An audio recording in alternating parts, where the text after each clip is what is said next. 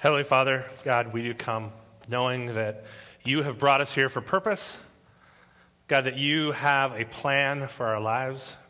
God, knowing that uh, in the midst of the lives that we live that feel so busy, God, that this moment that we can be here where it's dark, where it's quiet, that you can speak to us. And God, we pray that you would speak to us and that we would listen.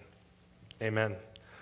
Well, good morning and welcome to family worship. If you are a student or a child, why don't you stand up for a second? Stand up. We uh, say in the upper building, you guys can stand up too, you're in high school. We, we say, we, we want to get, you guys could actually model it, it would be really helpful. We say in the upper building, we want to get the wiggles out. So let's get the wiggles out real quick for all the kids. Just wiggle, wiggle, wiggle. Okay? Wiggle, wiggle, wiggle. And have a seat. Well, we are so glad that you are here with us this morning. And uh, for those of you who, um, who don't know, tomorrow starts Vacation Bible Adventure, and we're so excited to be with 300 and almost 400 kids and 175 volunteers, all wearing these red shirts. It should be a fun adventure, and I'm really looking forward to it. Well, let me start out this morning by telling you a quick story. I went to college. And when I went to college, uh, I went to college just over in Seattle. And as a part of my college experience, I was involved in something called the Inn at University Presbyterian Church. This was a number of years ago, but I remember one night after being at the Inn, we went to a coffee shop uh, in the University District, and uh, my friends and I, uh, we were all there, and I, for whatever reason, was sitting at one end of, of the counter, and uh, I had a piece of pie in front of me, and I had a cup of coffee. And then this older gentleman sat down next to me and he said, sort of an awkward, awkward conversation starter, tell me what you believe. To me, as an 18 year old uh, college freshman at SPU, I turned to him and I felt like, oh, yeah, I got this. And I just came from the inn.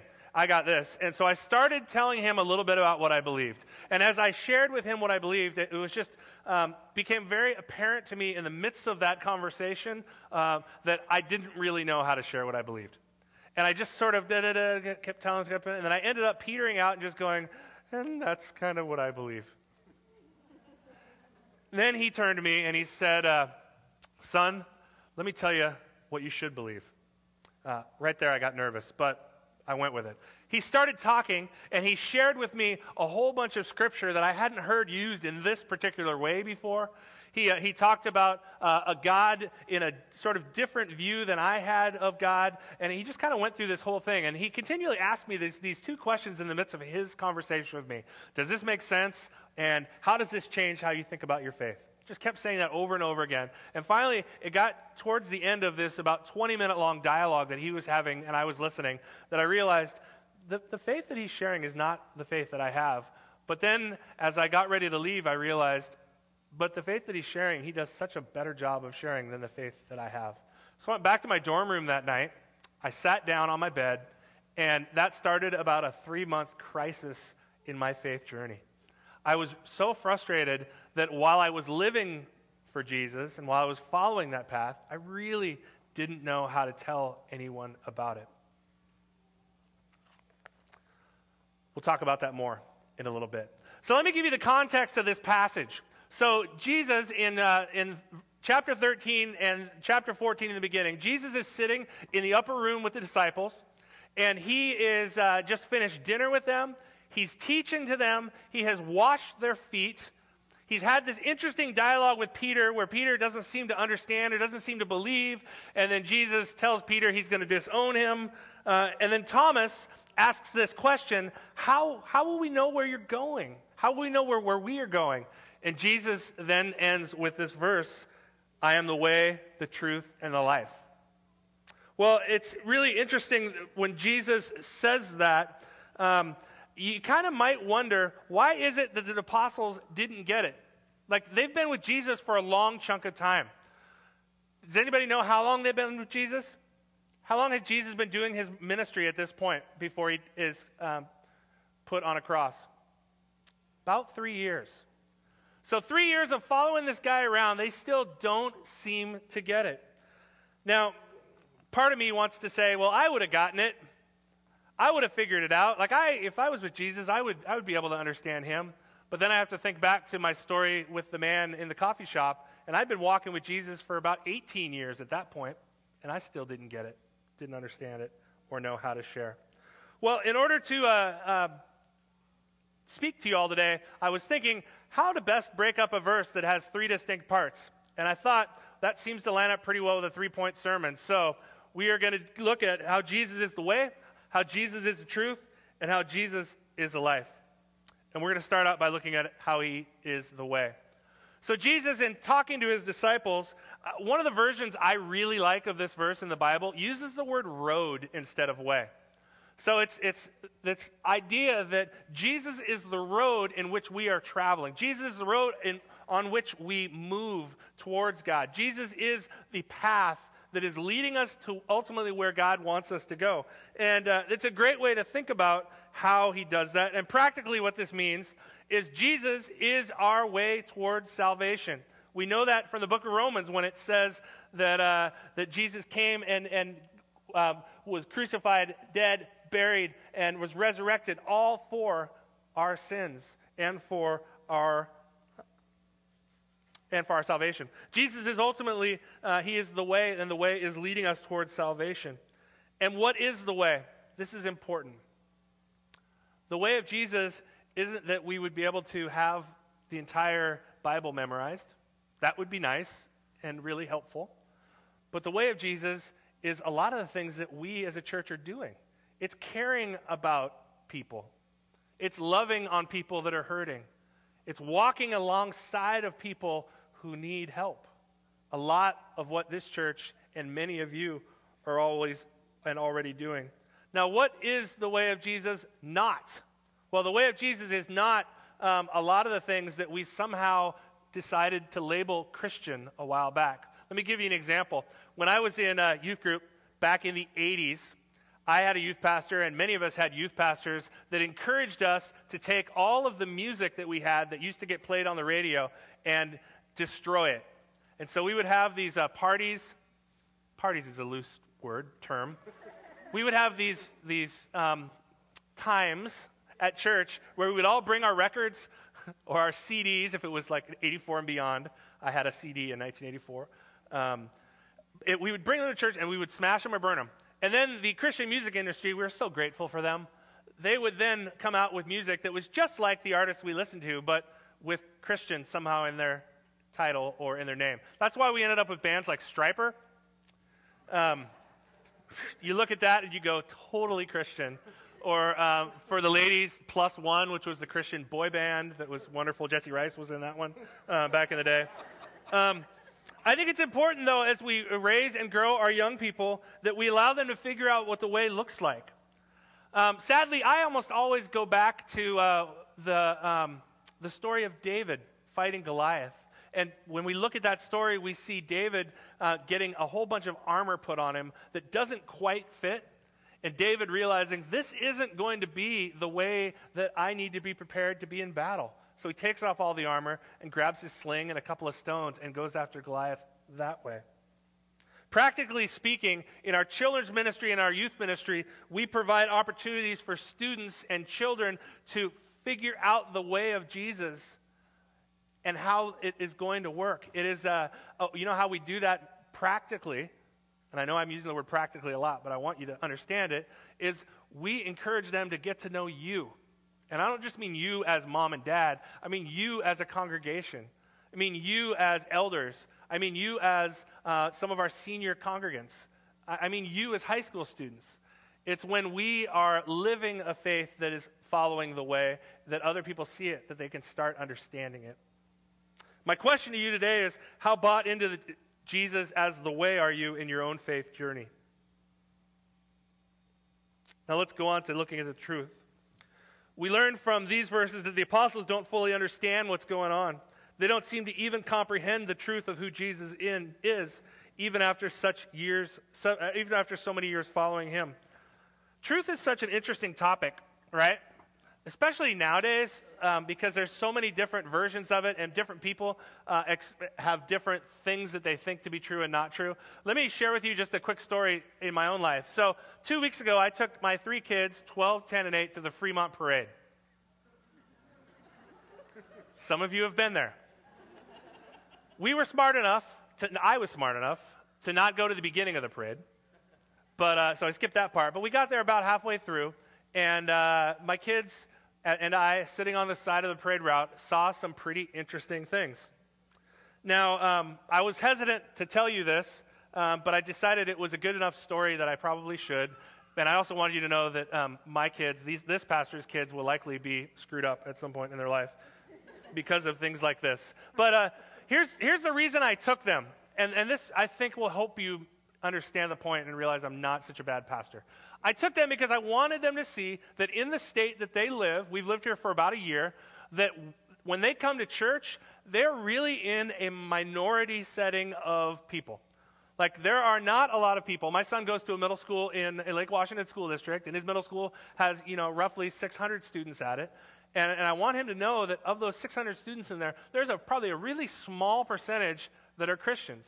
And that even though my kids, uh, the most of the things my kids do outside of school is sports and come to church, uh, I wanted them to know that we are in the minority.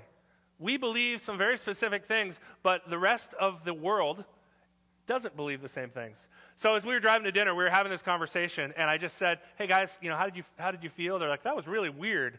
And uh, you know, what did you think? And then we had this conversation about faith and how that lines up, and how we believe, and how we live as Christians.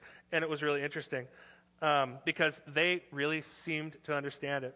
Um, let me just say it like this: It's pretty normal to ride a bicycle naked if your moral compass is pointing at yourself, right? You may not understand that now, but you'll think about it all day long. I'm not making fun of people that were riding bicycles naked because I would expect that if all of us here weren't believers, there are some of us who probably would do the same thing because that's just normative. And that's not, that's not wrong, and that's not saying the word. I'm, I'm not saying that they're evil, wrong, all of that. The Fremont Parade is not evil and wrong. However, there are people there that are searching for truth and a truth that we as a church can give them. In this passage today, Jesus points to God the Father as he declares himself the truth of what God is doing. I think of it in this way um, as, uh, as I was interacting with the guy in the coffee shop, I was, he was lost in what I would call a sea of half truths. As he was presenting the Bible that didn't have Jesus the, at the center. I don't believe that he and I would have G- believed that Jesus was the only path of God. I think the path that his Jesus was leading him on was not really one that I wanted to be on. Foundationally, though, we don't want to caught up, get caught up so much in feeling like we need to argue people to faith by expounding on our truth. In fact, that's one of the things that tends to push people away, right? The person standing on the corner shouting the truths of God and the Bible and Jesus, expecting that to make a difference in the lives of people walking by. But I do think that as we look at all of parts of this verse, Jesus telling us that He's the way, if we can show people what that looks like as we follow the way, then we lead into some truth, ultimately leading towards having life in Jesus. I guess it could be a little bit unsettling, just the last point in this section, to think about why was it the disciples didn't get it? Like they didn't understand the truth. Well, just a quick reminder that the disciples were likely in their late teens and in their early 20s. And how many of us were doubting truths that had been told to us in our late teens and early 20s? I was one, for sure. So the question here to think about is how much is Jesus your truth? And kids who are here, ask your parents that question on your way home. How much is Jesus your truth, mom or dad? So I love talking about uh, both the life of Jesus and how Jesus gives us life. Following Jesus is amazing, it's so much fun. I wish that I could stop talking right now take a mic and just wander around and hand the mic to y'all and say, Tell us about a story of following Jesus. Tell us about a story of following Jesus. I think it would be so significant and impactful. Um, I don't think we hear him enough. Last month, I was on a men's retreat, and uh, I was uh, in a small group with uh, about eight guys. And one of the guys in our small group was an older gentleman who I'll call Bob because that was his name. And uh, he wasn't saying anything. He wasn't sharing anything. And, and I said, uh, I don't know why that God uh, prompted me to ask him the question, but I said, Hey, Bob, can you share with us some stories? And Bob's, Bob's face lit up, and uh, he, he started like this 40 years ago, I retired. And I was thinking, That's how long I've been alive. And, and he said, Let me tell you how I've been serving the church since I retired. And he went on to tell me these amazing stories of uh, how he used to take youth group kids rappelling up in the mountains and rock climbing up in the mountains. Um, this was back in the day before we really had to worry about a lot of insurance stuff. But, uh, and then he, he used to take kids to, uh, to Mexico and do all these amazing Mexico trips. And uh, as he was telling this story, you could just see the light in his eyes of somebody who had been following Jesus with his life. And what was really neat about this is he then came up to me afterwards um, and told me that uh, uh, he regularly walks through our church. And uh, very often, these um, moms around my age will come up to him and go, Hey, Bob, when you took me rappelling back when I was in high school, that changed my life and how I came to understand fear. You taught me uh, of living a life that is so um, out there and challenging myself and doing all that, and that was amazing. I love that story, and I know that there are people in this congregation who have so many stories like that that they could share with it. What Jesus is saying that he's alive, he's making a strong statement about ultimately what he does for us. I love the image of a, of a dry and parched land. Imagine if those of you who have ever been to Israel, you know what it looks like there in the places where it's dry and parched. But the places where there's water, wow, they grow, you probably don't know this, but they grow an incredible amount of fruit in Israel. Um, watermelons. I generally thought, not real smart, I thought watermelons grew in places where there was a lot of water, not in places that are dusty and dry and deserty. I went to Israel and I found that I was wrong. Picture um, it this way picture the most boring Sunday school class you have ever sat in, or the worst sermon you have ever heard. Imagine what it would be like to, to uh, try and tell someone who doesn't know Jesus or is a non believer who is out there in the world that you want to invite them into a faith that looks like that. You want to invite them into a faith where uh, somebody falls asleep in the middle of the sermon. Can you imagine how excited they would be to come to your church? Is this the kind of Jesus that we're preaching? I hope not. Is this the kind of Jesus that you're teaching in your homes or at Vacation Bible Adventure or any of that? My prayer is that's not true. The big question here is how much of your life comes from Jesus?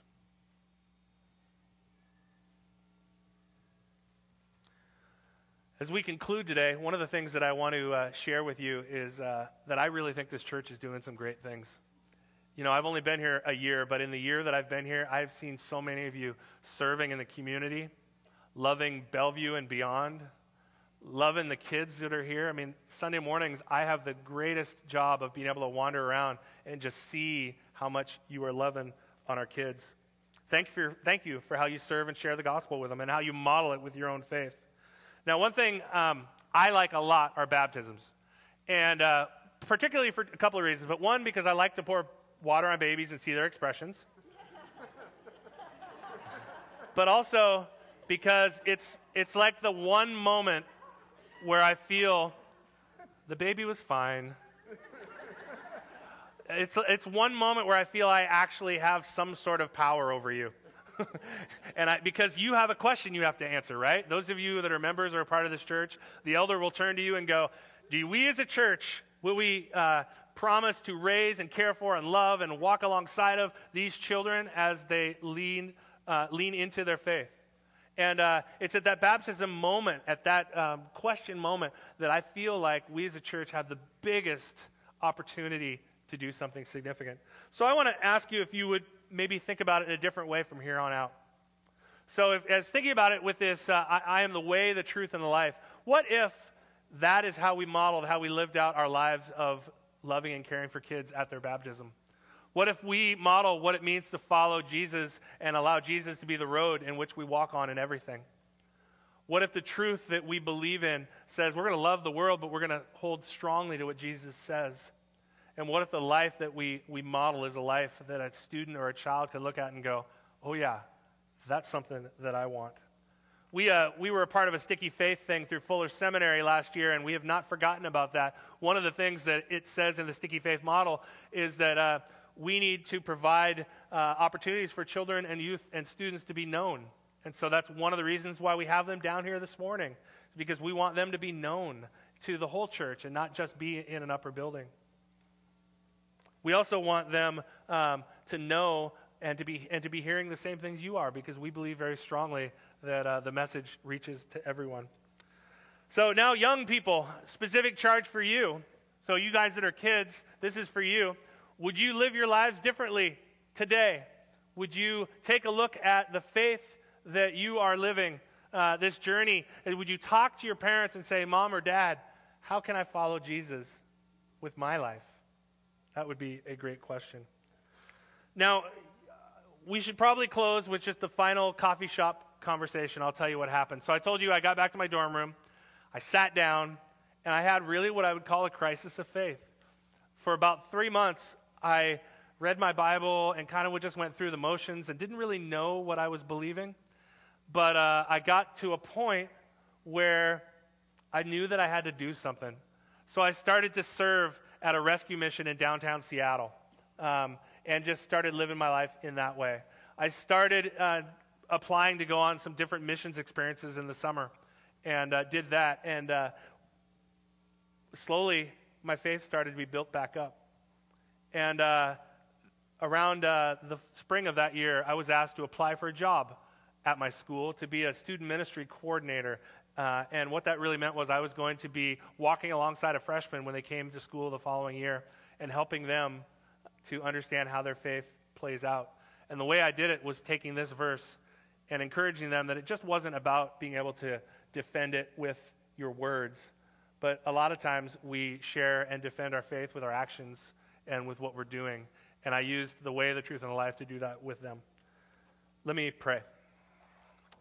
Heavenly Father, God, we uh, are grateful for the opportunity to come to be with you, to know, God, that you both meet us here and you meet us where we are when we're struggling. God, we know that you are good, and we pray that that would reflect in our faith. God, thank you for loving and caring for us. In Jesus' name, amen.